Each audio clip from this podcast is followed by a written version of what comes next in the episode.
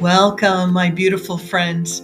I'm Darcy Justen to the Love Your Dreamy Midlife podcast, where so many women are ditching the midlife meltdown and learning to love their life again. I know all too well midlife can be tough. Yikes. It certainly was for me. It's a pivotal time in our life when we can stay on the struggle bus or get off for good. I decided to get off and embrace my life again. I became a midlife coach, mentor, and speaker to help other women just like me. That's why I'm sharing my life's journey, my strategies on how simple shifts can have huge impact. This is the perfect place for you to discover you, reconnect with you, and your dreams. If you crave your best life, you may find it here.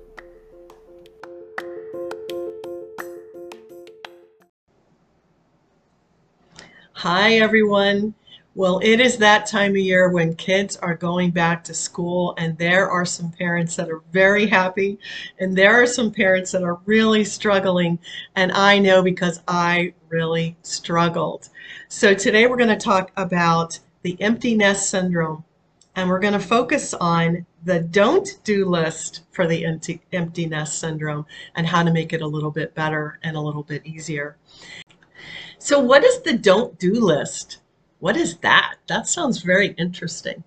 Well, I'll tell you, there's a lot of things that we do want to do. And there is a another video and another podcast about the empty nest syndrome.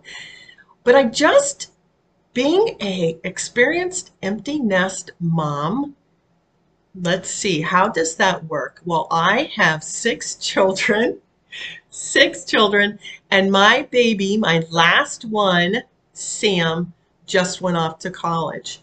And so I might be ahead of some of you. Some of you might be way ahead of me. But I wanted to share some of the things that I thought were really important not to do, not to practice, maybe some not very good habits to keep while we are dealing with our empty nest. So my son is a junior this year, and I can tell you it does get a lot easier.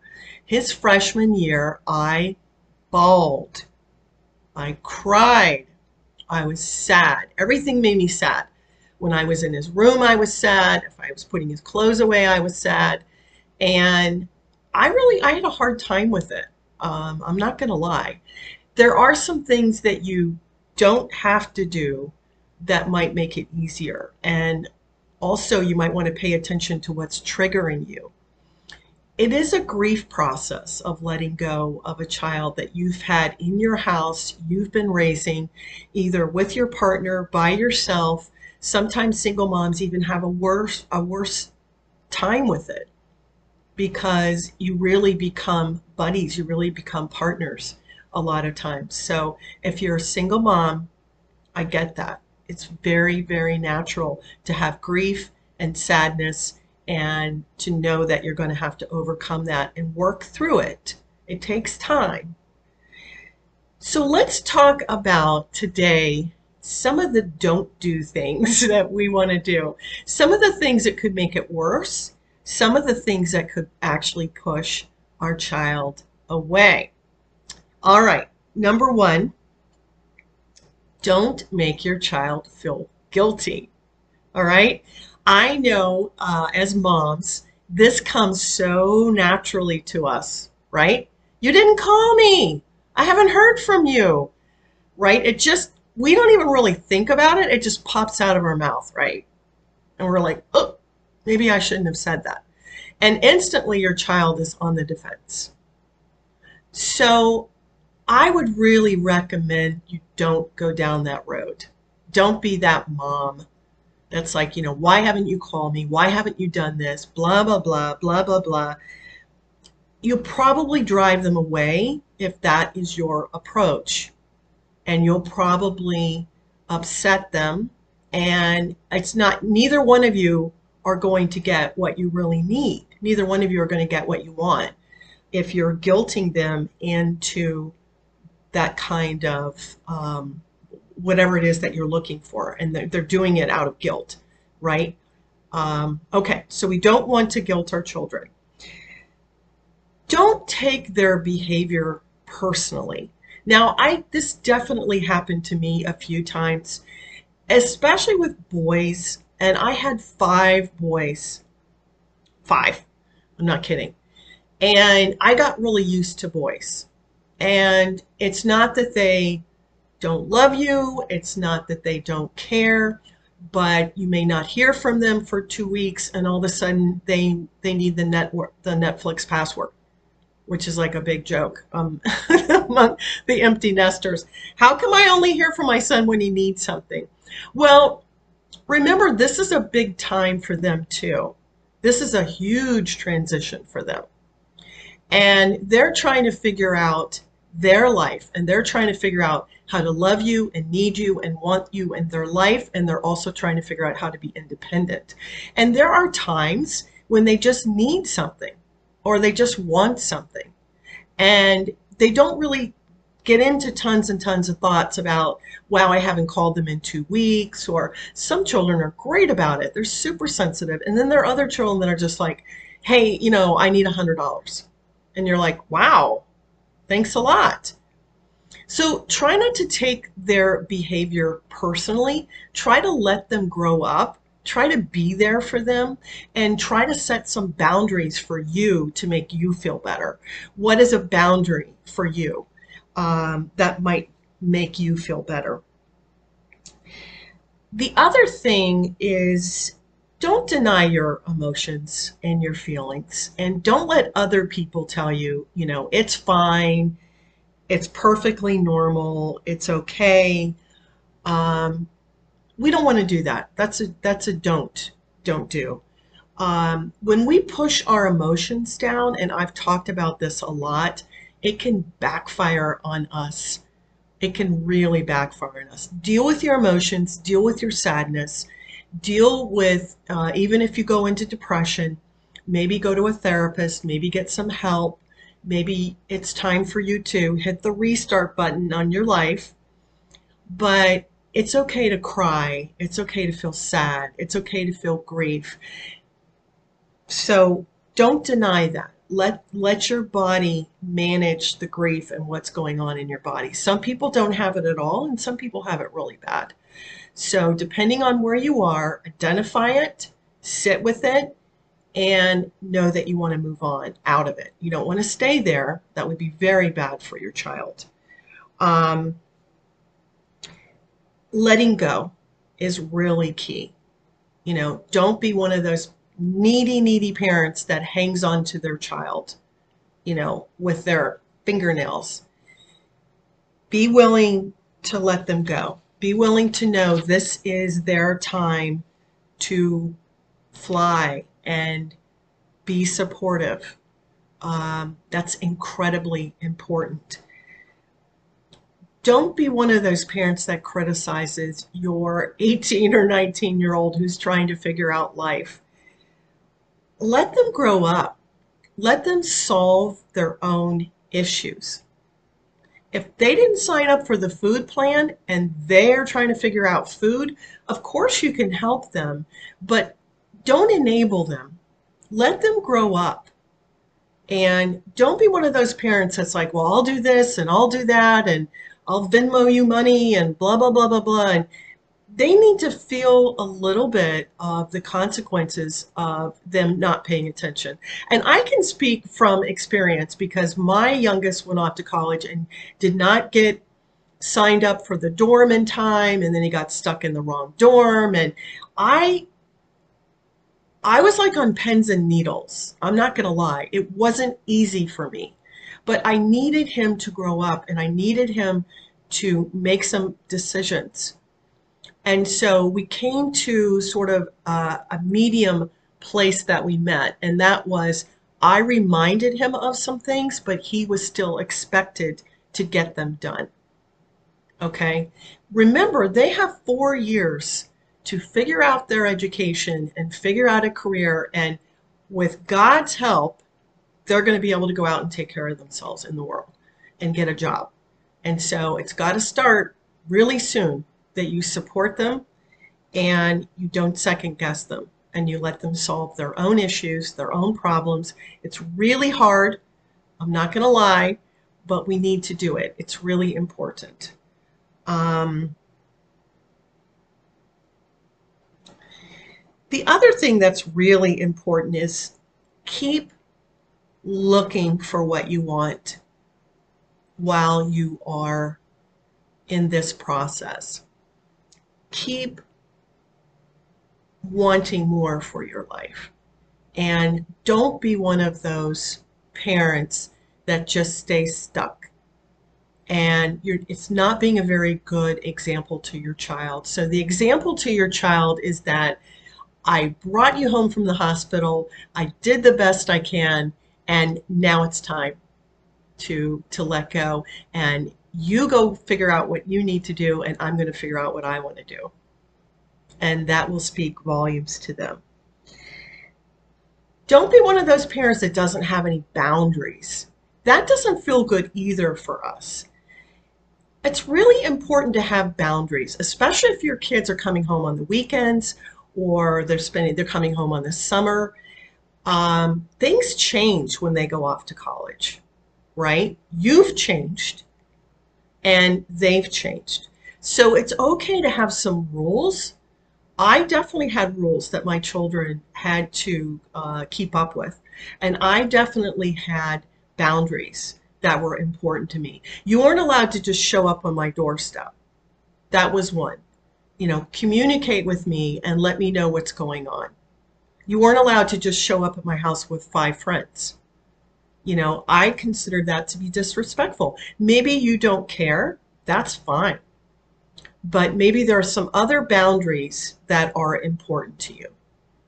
All right. If your children come home from college and they're blasting music till two o'clock in the morning, there's nothing wrong with you saying, that doesn't work for me. I go to bed at 11 and you need to respect my boundaries. So, what you're teaching them is you're teaching them about life and you're teaching them that they need to be considerate of other people. And the person in this scenario is you or your spouse or your husband. But you're teaching them something really important, which is they don't get to just come back into your life and walk all over you. You're not helping them if you do that. And remember about finances. It's very important to don't be one of those parents that just hands them a credit card all the time. I really wasn't, and it's hard. You want to. You want to give them everything. You want to take care of them. If they've gotten a scholarship or they're doing really well in school, you want to be one of those parents that's like, I want to pay for everything. Now, this is a very personal topic, and I would really recommend that you uh, and your spouse or your partner, or if you are a single mom, think about what you want that to look like. But just handing them money all the time is not helping them grow up. And I will tell you from experience that I have four children that are out of college and on their own, and they have thanked me for helping them grow up and helping them manage their finances. They were not allowed to have a credit card and they had to be responsible. So, did we help them? Yes. Did I hand them a credit card? No. There are kids out there in college that are buying $5,000 purses. Do I think that sets the right stage for an 18 or a 19 year old? I don't. I don't. And mom and dad are paying for it. if that's your love gift to your child, that's between you and them. But I would just give a little warning shot that be very careful about handing them credit cards, letting them buy whatever they want. The average child leaves college $10,000 in debt in credit cards. Okay, just credit cards, not school debt.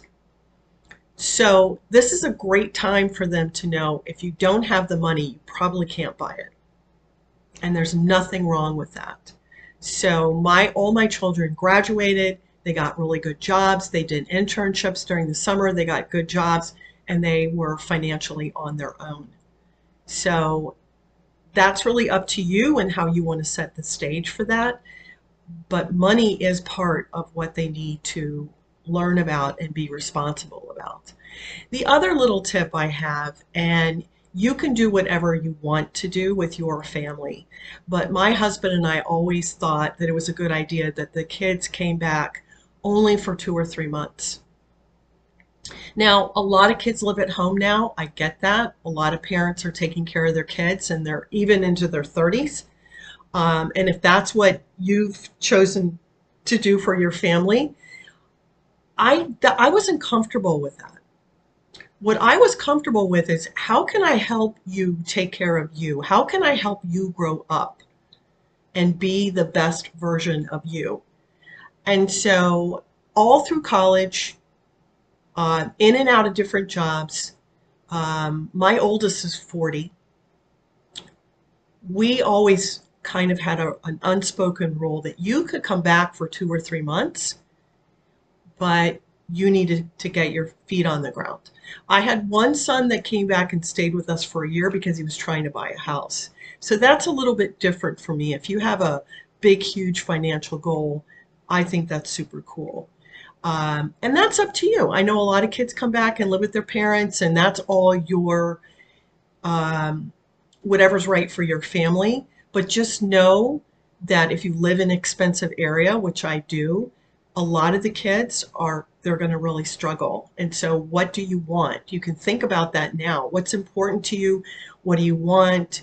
Uh, how do you want that to look like? And then, if they do come back and stay with you, what are the rules? What are the boundaries? What are the expectations around that? Um, that's a really important thing to think about. So it might be down the road for some of you, but it might be a discussion that you might want to have with your with your partner. Um, and just remember that this takes time. So don't be one of those parents that's like, I'm over it, I'm fine, I don't want to talk about it. It takes time. Give yourself a hug, mm, a nice little hug. Know that you did a great job. And when you start having negative feelings come in, whether it's worry, doubt, anger, maybe they did something naughty, whatever it is, just realize that they're growing up. It's part of life. And you don't have to be part of that those negative thoughts. You know i talk about that a lot. So let it go. Be ready to move on and don't stay in that negative thought process and for a lot of us it's worry worry worry worry they're going to do what they're going to do and they need to fly a little bit and figure their life out. So worrying is not going to help them. It's not going to help you. So reel in some of your negative emotions and don't let them get you don't let them get you carried away and and make things even worse because you've done a great job. You've raised an uh, amazing person in this world. So and they are going to continue to look at you as an example. Don't forget that. So, anyway, I hope that you found a few things on the don't list that maybe that maybe you're like, oh, I don't think I want to do that. And um, I hope your experience is the best it can be because I know it's hard to be an empty nester and I know it's hard to let go of them. But letting go is also letting them in your keeping them in your life. Remember that. If you don't let go, chances are you may not keep them in your life. So you want the best possible scenario of them growing up and loving you and being in your life and being in your world and feeling extremely supported by you. All right, hang in there, empty nester. It will get better. And I will talk to you soon. Bye, loves.